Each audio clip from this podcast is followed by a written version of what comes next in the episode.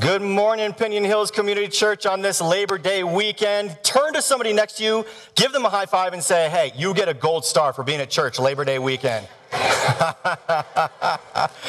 For those of you who are in the mountains or in the river or the lakes and the streams or at the lake and you're watching the live stream right now, well, there's all these people here live.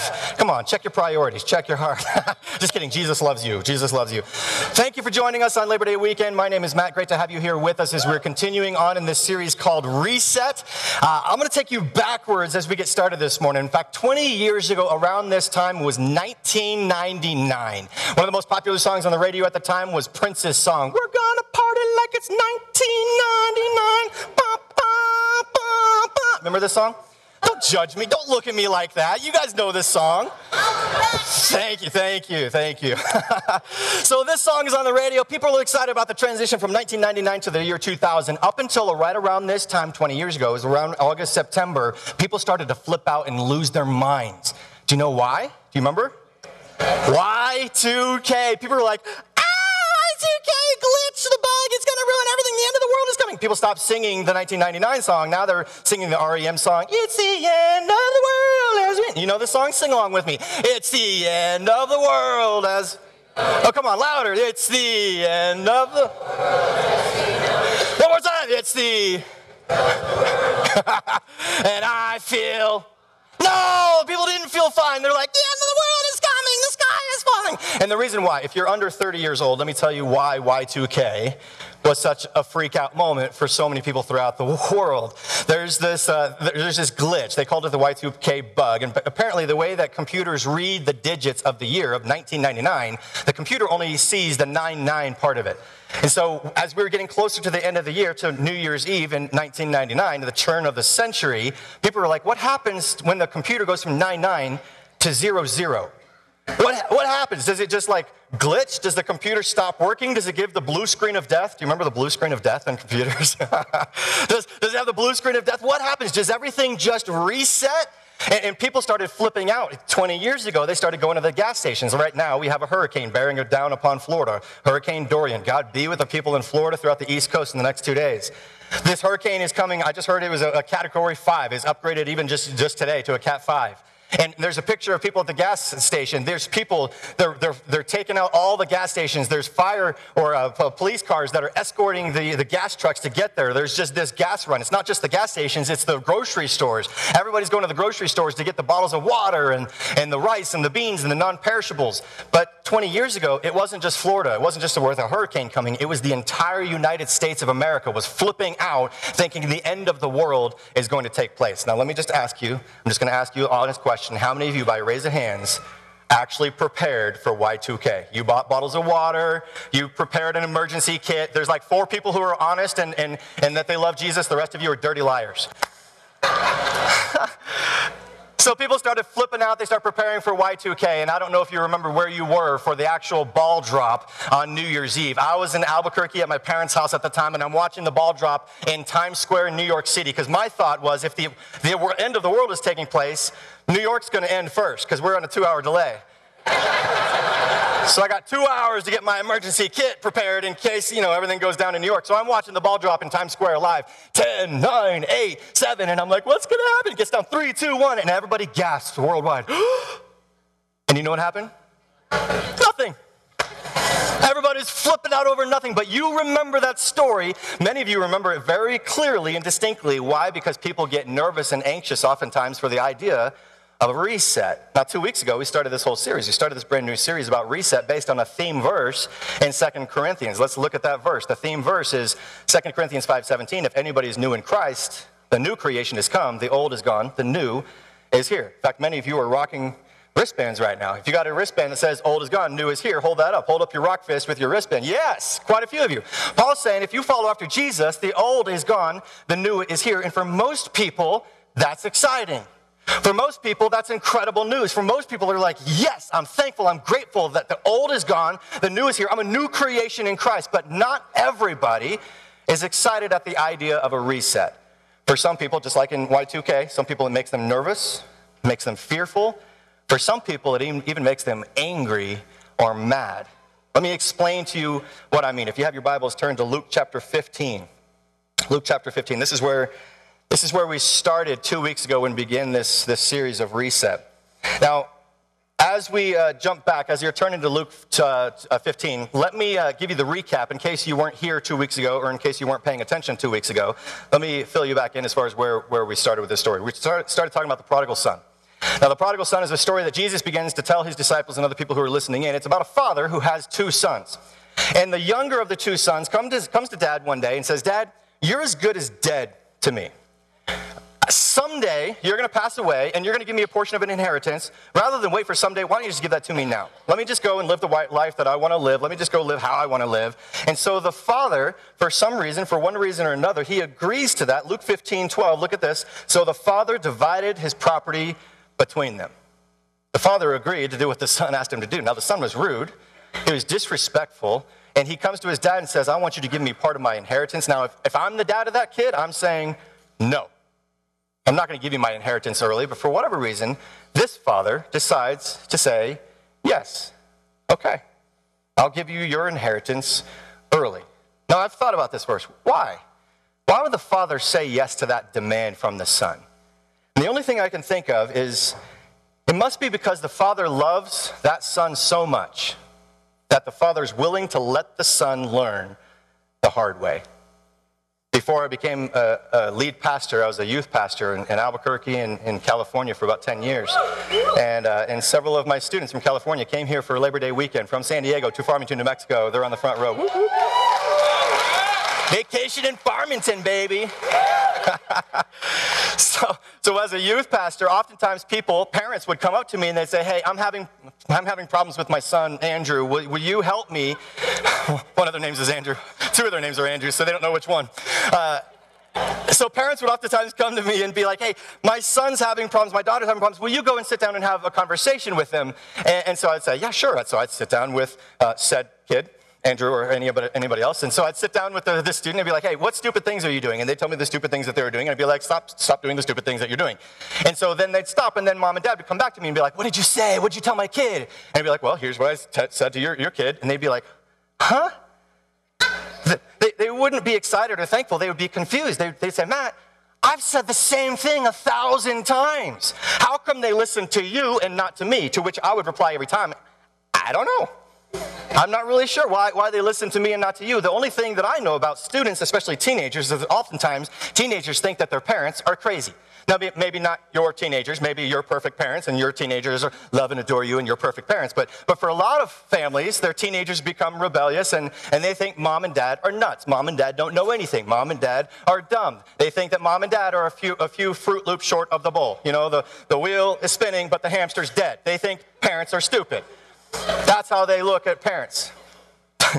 so, so even though you know sometimes parents have great advice, sometimes the, the younger children, the teenagers, the young adults are resistant to that for whatever reason. I just think it's a human phenomenon or a psychology that they think parents are dumb. Which is why I think if your student is in middle school or high school, you should get them plugged into our student ministry because the student ministry, our youth pastor, our, our leaders in the youth ministry, they could say the exact same things that you are. And for some reason, sometimes that will click and resonate with kids when you say the same thing at home. And for whatever reason, it doesn't sink in. Which is why my wife and I are praying for our kids that when they become teenagers, that there's other godly mentors and leaders that come into their lives and speak truth into them, love into them, because I know that our kids are likely going to look at my wife and think that she's dumb. Me, no, I'm good, but she's on the front row, which is where I'm going to be sleeping tonight. Uh, no, uh, sometimes, sometimes our kids, uh, they, they, uh, they think we're dumb.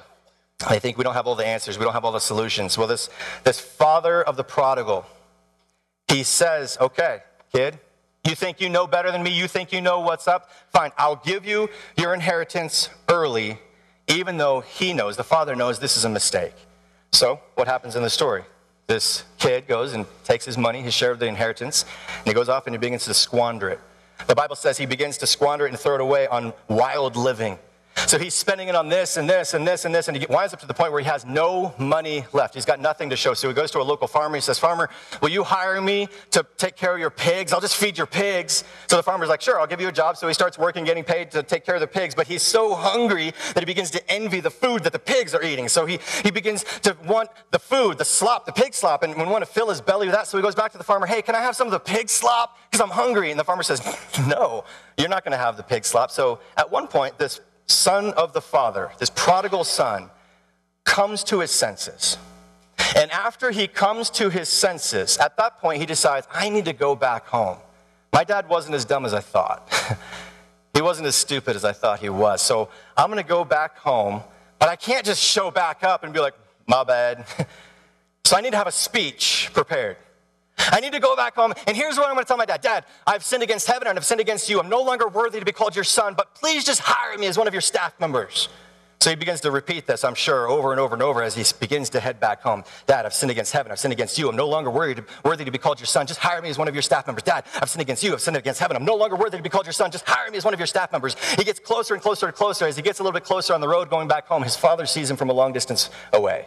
His father sees his son coming back home, so he picks up and he starts running to meet the son where he's at. There's a whole other sermon in just that. But the son is met by his father. And the son goes into his rehearsed speech Dad, I've sinned against heaven, I've sinned against you, I'm no longer worthy to be called your son. At that point, he was going to say, Will you hire me? But the, the dad was so excited that he interrupts his son, and this is what the dad says. We, we went over this a couple weeks ago. Luke 15, chapter 22. The dad says, Quick, bring the best robe and put it on my son. Put a ring on his finger and sandals on his feet. Which, by the way, side note, sometimes when you read scripture, you read it like really boring. Some of you read scripture like, Quick, bring the best robe and put it on him put a ring on his finger. No wonder you don't read your Bible. It's boring when you read it like that. Read it like it's, it's supposed to be read. Quick, the father says, bring the best robe and put it on him. Put a ring on his finger and sandals on his feet. Bring the fattened calf and kill it. Let's have a feast and celebrate, for this son of mine was dead and is alive again. He was lost and is found, so they began to celebrate. Now, why are they celebrating? Why are they throwing a party? The dad's throwing a party because his son came home. What was dead is alive. What was lost is now found. He's celebrating because he's got his kid back. But the kid, too, the son is also celebrating. Why? Because he didn't get what he deserved. Let me show you what the son deserved. Here's a list of things that he deserved. He deserved guilt, shame, perhaps judgment, embarrassment, maybe a lecture from dad, maybe even hate, maybe rejection. These are the things that were per- perhaps justified. This is what he's earned, but when he came home, that's not what he got. Let me show you what he got instead. He didn't get that list, he got this list. He got love, grace, acceptance, belonging, got his family back. He got kindness. He got a reset. Now, here's the interesting thing he didn't deserve this, he deserved this. But he didn't get this, he got this. That's the interesting thing. And, and, when it comes to you and I, it's easy as Christians, if you consider yourself a follower of Jesus, it's easy to give this list on the right side. It's easy to give that to people who have not hurt you, isn't it? Oh, you've, you've hurt that other person's friend or feelings, or you've wronged that other person, or you're in an affair with this, this person over here. I can love you. Jesus forgives. You have grace. It's easy to give this list of people who have not hurt you, but it's a whole different story. When somebody's hurt you, harmed you, sinned against you, wronged you, how hard is it to give this list on the right when it's, when it's you that's hurt? We go to this, don't we? We go to this other side. This is what you deserve. You hurt me, I, I want you to feel the guilt. I want you to feel the weight of the shame. I want you to know what you've done. It's easier to give that list when somebody's wronged you, which is where we pick up the story this morning. Because everything we've talked about so far in the story of the prodigal son in Luke 15, we've already talked about that. But there's a whole second section to the story that we haven't even touched on yet. So we're going to continue the story for part two of this because it touches on this subject of forgiveness for other people. Luke 15, 25. Meanwhile, everybody say, meanwhile. Meanwhile, the older brother, the prodigal is the younger brother. The older brother was out in the field. Now, why was he in the field? The reason he's out in the field is because that's where he was supposed to be. He has been obedient. The older brother has been doing his job the whole time. The younger brother's out squandering his money away, throwing his life away. The older brother has been obedient He's been respectful. He's been doing what his dad has asked him to do the whole time. So he's out in the field doing what he's supposed to be doing the whole time while his little brother's throwing his life away. The rest of verse 25. When he came near the house, when the older brother comes near the house, he heard music and dancing. Now, doesn't it stink to not get invited to the party? You find out there's a party going on, you're like, how come I wasn't invited to the party? Older brother comes back and there's a party going on in his house. And he doesn't even know what the party is for. He hears music, he hears dancing. He's like, not only did I not get invited to the party, I have no idea what the party is even for. So he asks one of his servants, verse 26. He called one of the servants over and asked him, What's going on? The servant says, Your brother has come home, and your father has killed the fattened calf because he has him back safe and sound. Now, at this point, the older brother has a decision to make. Do I go into the house and join the party? Or do I stand the outside and be bitter? Do I join the celebration and, and, and, blow up some helium boom balloons? Do I join in the feast? Do I have some of this fattened calf? Do I, do I go pat the brother on the back? Do I give him a bear hug? Or, or do I stay outside and say, you know what? That's not what he deserves. He doesn't deserve a celebration. He doesn't deserve a party. This isn't what he deserves. I've been out in the fields this whole time. While he comes back, he's getting a celebration. He has a decision to make. Do I go in and celebrate, or do I stand on the outside and become bitter? Well, let's see what happens. Let's see what he does. In the very next verse, here's what we see uh, in Luke 15 28. The older brother became what? Happy, you think? Thankful? Grateful? Here's what it says The older beco- brother became angry. Now, sometimes we can't control what makes us angry. But the Bible, Bible says, in your anger, do not sin. So that implies that we have control over our actions when we are angry. He became angry. Perhaps he couldn't control that he was getting angry, the emotions and the feelings from that. But he could control do I, do I go in? I'm angry, I'm, I'm upset, but, but I can still go love him. I can embrace him, I can hug him, or I can stay on the outside. But it says he refused to go in. In his anger, he's getting more bitter and more resentful to this brother who came home, this brother who squandered everything away, this brother that gave away his inheritance, that spent it by, on wild living. He doesn't even want to go inside. He doesn't even want to see him. He doesn't even want to smell him. He wants nothing to do with his brother. I'm not even going to go inside for the party. I won't even look at him because he's that bitter and that resentful. Friends, sometimes you and I will have an opportunity to choose to be grateful for somebody like the prodigal son or to be hateful towards that person. And my challenge to you, if you're taking notes, you can write this down. Choose to be grateful, not hateful. Choose to be grateful, not hateful. The brother of the prodigal is choosing to be hateful, won't even go inside. The father of the prodigal is choosing to be grateful. The, the father could have been bitter. He could have been resentful. He was the one that gave the money that got thrown away. So he could have been upset, but instead he chose to be grateful instead of hateful. So the father leaves the party, goes outside to the older brother, and tries to convince the older brother, hey, you too should be grateful. I'm grateful. I could be bitter. I could be upset. I could be hateful, but I'm choosing gratitude instead. So the dad goes outside, talks to the older brother. Here's what happens, verse 28. So the father went out and pleaded with the older brother. But the older brother answered his father. He says, Look, all these years I've been slaving for you, and I never disobeyed your orders. Yet you never gave me even a young goat that I could celebrate with my friends. But when this son of yours has squandered your property and prostitutes comes home, you killed a fattened calf for him? Look at the terminology he uses here. This son of yours. He doesn't even identify of saying this brother of mine. He's saying the son of yours. A couple weeks ago, we had guests in our home and, and our four year old son, Noah, he took off all of his clothes and starts running around naked. My wife looks at me, she's like, Look at that son of yours. And I was like, No, no, no, look at the son of yours. Neither one of us want that responsibility. Sorry, guys, this doesn't happen all the time, not 24 7, just sometimes.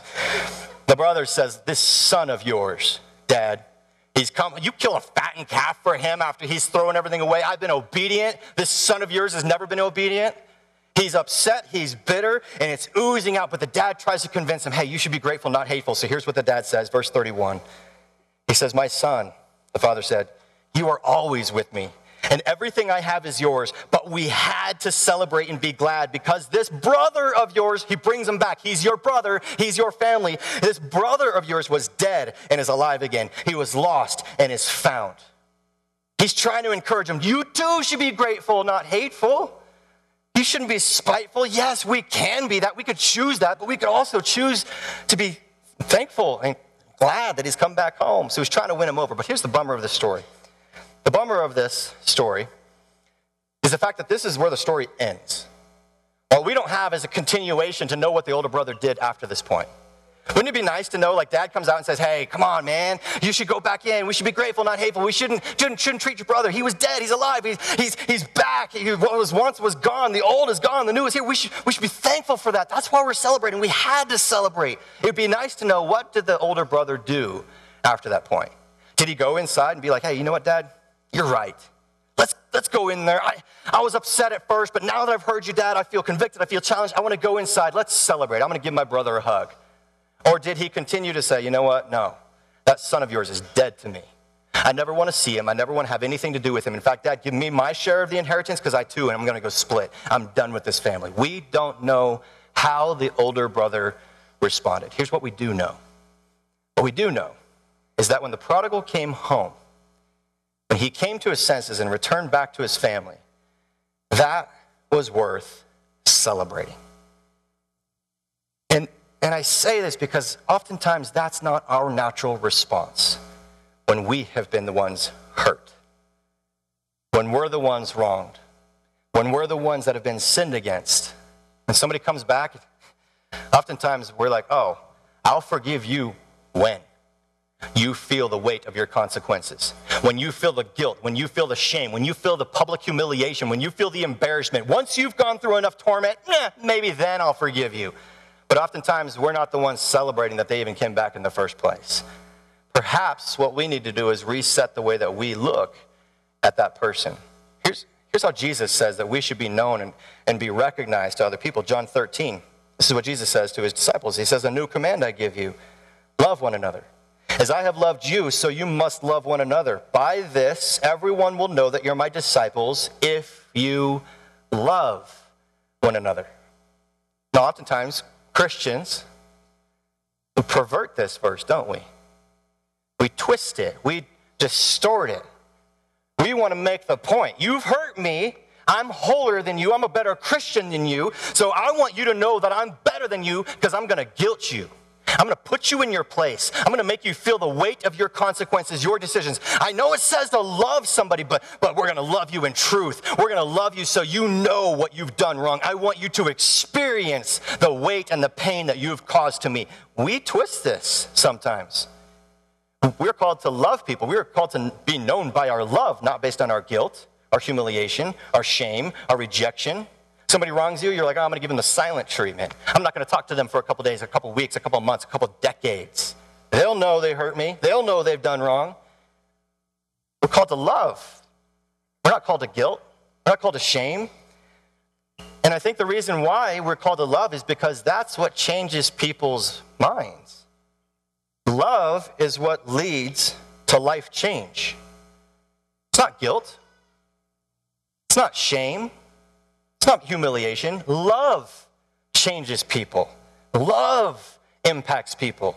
Love gets a hold of people, which is why Paul told the, told the church of, in Rome, in Romans 2 1 and uh, 4, he says, You therefore, you have no excuse, you who pass judgment on somebody else, for at whatever point you judge one another, you are condemning yourself because you who pass judgment do the same things. You're judging other people, but you're guilty too. Throw the first stone. You have your own sins. You have your own things you've done wrong. You're going to judge other people, but be careful because you too are going to be judged. Verse 4, Paul says to the church of Rome, he says, do you, do you show contempt for the riches of kindness, of God's kindness, forbearance, and patience, not realizing that God's kindness is intended to lead you to repentance? Paul's saying it's God's kindness, not guilt, not shame, not, not the pressure of other people. It's kindness that leads people to repentance. It's forbearance, it's patience, it's love that changes people. I don't know why we get this in our minds that, well, if I guilt you, if I get you back, if I get revenge, if I'm isolating you, if, I, if I'm rejecting you, somehow that's going to win somebody over?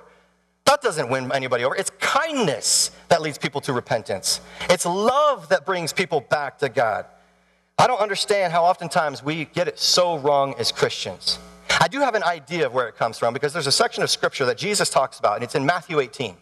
And even me just saying Matthew 18, many of you are like, oh, I know Matthew 18. Yeah, I've Matthew 18 people before. Because it's where Jesus talks about how do we confront somebody who has sinned against us. But even though this is Jesus' words in, in red letters in the Bible, sometimes people twist it and they, I think they misunderstand it. They take it out of context. So, let's dive into Matthew 18 really quickly to, to see how we actually confront somebody who is sinning. Matthew 18, 15. This is what Jesus says. He says, if your brother or sister sins, Go and point out their fault, and just between the two of you. And why do you think Jesus says just between the two of you? I think the reason why is because that communicates respect. If you go out and you publicly broadcast, if you if you broadcast it on social media, if you tell all your friends, hey, this person's wronged me, this person's done something against me, it's it's out there public, but but here, just between the two of you, this is communicating kindness. It's communicating respect to that other person. So he's saying, just the two of you, perhaps you can help them come to their senses as far as how they've wronged you. That's the goal. In fact, let's look at the other part of this verse, verse 15. It says that the, if they listen to you, you have won them over. That is the purpose. That is the goal. The goal is to not guilt them or feel the weight of their, their the pain. It's to win them over. Sometimes we have the wrong intentionality, the wrong heart as far as why we go after them. But if they listen to you, maybe you've won them over. You got them back. You, you've, you've convinced them to come to their senses. Sometimes that works, sometimes it doesn't. So Jesus continues on. He says, if it doesn't, verse 16, if they will not listen, take one or two others along, so that every matter may be established by the testimony of two or three witnesses. So that's the second phase. And if that doesn't work, verse 17, he says, if they still refuse to listen, tell it to the church. Now, here's where I think Christians start to get off the rails a little bit. Because I've literally seen pastors bring people up onto the stage in front of an entire congregation and say, Tell them what you did, tell them about your affair. Whew. Public humiliation? Is that really what Jesus means by this? You got to remember, in the original Greek language that, that Jesus spoke in, this word church is ekklesia, which means a group. Jesus is saying, bring that person in front of a group of people. In my opinion, Jesus is the inventor of the intervention. You ever seen that show, Intervention? Intervention's a TV show where, where people that are addicted to meth or alcohol or some sort of drug or whatever, they get an intervention. And an intervention, maybe you've seen the show, maybe you've participated in an intervention, maybe you've been the recipient of an intervention. Here's what the intervention looks like. Oftentimes, the intervention is a group of people, a group of people that come together for one person who's doing something they shouldn't be doing, and they sit down and oftentimes they read letters. Not only are you harming yourself, but you're harming me. And it's one after another person that goes around and shares with this person. But here's what you don't see in interventions you don't see a huge mass group of people that don't know that person. Here's what you do see in the intervention you see people who are the closest friends and family members of the person who needs to hear that. And when it's shared, it's shared in love. That's what Jesus is communicating. When somebody sins you, when somebody wrongs, go one on one. Try to win them back over. Try to help them come to their senses. If that doesn't work, take two or three people. If that doesn't work, take a group, take an ecclesia, take a portion of the church to go and meet with that person. If that still doesn't work, then he says this in verse 16. Jesus says, if they refuse to listen even to the church, to the group of people, treat them as you would a pagan or a tax collector. Now, here, friends, is where Christians go off the rails. They're like, oh, I talked to that person once, I talked to him twice, I brought a group of people to him, and, and they still didn't listen, so to hell with them. They're dead to me. I'm never going to see them. I get to treat them like a pagan. I get to treat them. It's Christians gone wild. Like it's nuts. People just go crazy at this part. And, and in my opinion, I think those Christians have a misunderstanding of what Jesus was trying to communicate. Because if we really look at at this verse. It says, treat them as you would a pagan or a tax collector. For the people who, who feel like they have carte blanche authority and freedom just to treat people however they want to, for those people, I would ask them the question how did Jesus treat the pagans and the tax, tax collectors? What did they do? How did, how did Jesus respond to them? And I have an answer for you from Scripture. Let's look at how Jesus treated pagans and tax collectors. Mark chapter 2, verse 16. When the teachers of the law, who were Pharisees, saw Jesus eating with the sinners and tax collectors, those teachers of the law asked the disciples, Why does Jesus eat with tax collectors and sinners? Can't you just sense the judgment in that? Why is he eating with them? What does he have anything to do with those people? Why is Jesus eating with such sinful, despicable people? Why is he doing? And it, little did they know, Jesus overheard them. So rather than wait for the disciples to answer, Jesus overhears this, and so he answers for them. He kind of butts himself into this conversation, Mark 2:17. Jesus said to them, on hearing this, Jesus said to them, It is not the healthy who need a doctor, but the sick. I have not come to call the righteous, but sinners. Which goes back to the question I just asked a moment ago. How did Jesus treat the pagans, the sinners, the tax collectors? How did he treat them? He loved them. He didn't just say, hey, you're dead to me. I'm never going to talk to you again. I'm going to isolate you again. You're, you're, you have nothing to do with me. I'm not going to even look at you anymore. I'm not going to communicate. I'm not going to text message you. He doesn't say any of those things. He says, I'm coming to eat with you. I'm coming to hang out with you. I'm coming to hug you. I'm coming to love you. That's how Jesus treats the pagans and the tax collectors. Friends, Matthew 18 does not give us authority or permission to treat people poorly in Jesus' name. It does not do that. Matthew 18 challenges us to love people in their sin. Matthew 18 challenges us to love people despite their sin. Matthew 18 challenges us to love people through their sin. We don't have permission to treat people poorly. Jesus loves people, period regardless of whether they've sinned, regardless of whether they've asked for forgiveness. And that, my friends, is the reset that the older brother of the prodigal needed to understand. He says, I'm not even going to the party. I'm not going to say hello to my brother. I'm not going to hug him. I'm not going to celebrate. I'm not going to join this party. I'm going to stay out here. I'm going to refuse to go in. And that, that son of yours is dead to me. And Jesus is making the point. Some of us need to treat other people a little bit more like the father of the prodigal instead of like the brother of the prodigal. Perhaps that's the reset that some of us need. Perhaps the reset some of us need is to give other people less guilt, more love. Perhaps the reset that some of us need is less shame and giving more people, people more love. Giving them less judgment, more what? Less embarrassment, more what? Less lectures, more what? Less rejection, more? Less hate, more? See, sometimes the reset that we need is the same reset that the older brother, the prodigal, needed. To look at his brother like he's his brother to look at him with less guilt, less shame, less judgment, less embarrassment, less lectures, less rejection, less hate. I just need to love this guy. Maybe the reset that we need is the same reset that the older brother needed. So it leads me to this question Who's the prodigal in your life? Maybe it's a son, maybe it's a daughter, maybe it's a parent, maybe it's a coworker, maybe it's a friend, maybe it's a neighbor. There's somebody that's sinned against you, somebody that's wronged you, and you're like, oh, I want nothing to do with that person. I'm going to badmouth them. I'm going to, I'm going to tell these people over here what that person's done to me, but I ain't going to go talk to that person. I'm not going to associate with that person. I've talked to them once, I've talked to them twice. Strike three, they're out. I'm done. I'm going to treat them like a pagan or a tax collector. Don't forget how Jesus treated the pagans and the tax collectors. He loved them, he was intentional about loving them. Perhaps the reset that we need is to look at other people the way that Jesus looks at you. Let that sink in for a second. Perhaps the reset that you need is to look at other people the way that Jesus looks at you.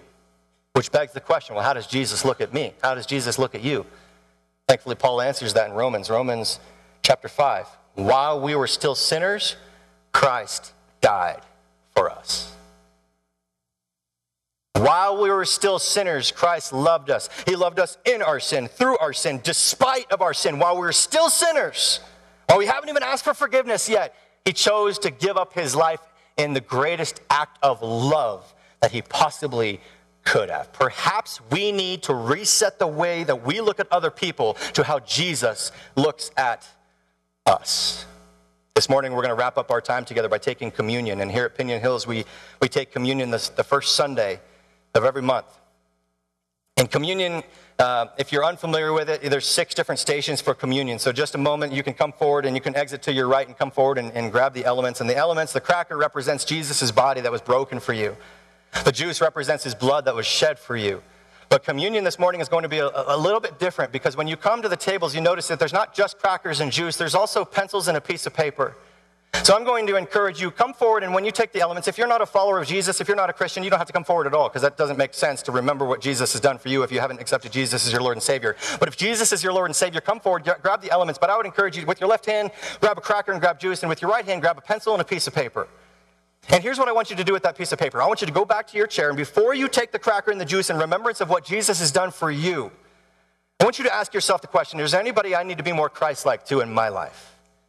And if there is, if there's somebody that you need to reset the way that you look at them to, to how Jesus looks at you, if there's somebody that you haven't forgiven, somebody you're being resentful towards, somebody you're not forgiving, somebody that's wronged you, whether they've asked for forgiveness or not, if you know deep in your heart, if you feel the conviction of the Holy Spirit right now, I have been resistant to talking to that person, associating with that person, being known that I have any sort of connection with that person. If there's anything that you know, any person that you know that you need to reset the way that you look at them, here's what I'm going to challenge you to do on that little piece of paper. I want you to write down their name or perhaps their initials. And when you leave, here in a moment. Uh, you can still take the communion elements and you can take the cracker and the juice as the band is singing the song in remembrance of what Jesus has done for you. Right after that, I'm going to come out and I'm going to pray over us and I'm going to dismiss you. But as you, as you get dismissed this morning, I want you to take that piece of paper and when you leave here in the plaza, there's, there's a reset wall. Two weeks ago, it had donuts on it. Last week, it had wristbands on it. This week, it has names on it. Names of people that need a fresh start. Names of people that don't deserve grace. They don't deserve a clean slate. They don't re- deserve a fresh start. They don't deserve a reset. Those are people that perhaps have wronged other people. They've sinned against other people. But the reset today that we're talking about is how you look at those types of people, how you look at that person in your life. Will you reset the way that you look at them to be how Jesus looks at you? To choose to give them love, not guilt, not shame, not resentment, not isolation, not the silent treatment. Will you choose to give them love? And if that is true for you, I want you to write their name, write their initials, whatever you want, whatever you're comfortable with. And when you leave here, I want it to be a symbolic, bold statement that you are choosing to reset how you look at them to how Jesus looks at you. How does Jesus look at you while you were still sinners? Christ died for you. So when you're ready, come forward, grab the elements, grab a pencil, grab a piece of paper and write the name of the person that you need to reset towards as we sing this song, as we enter into a time of worship this morning.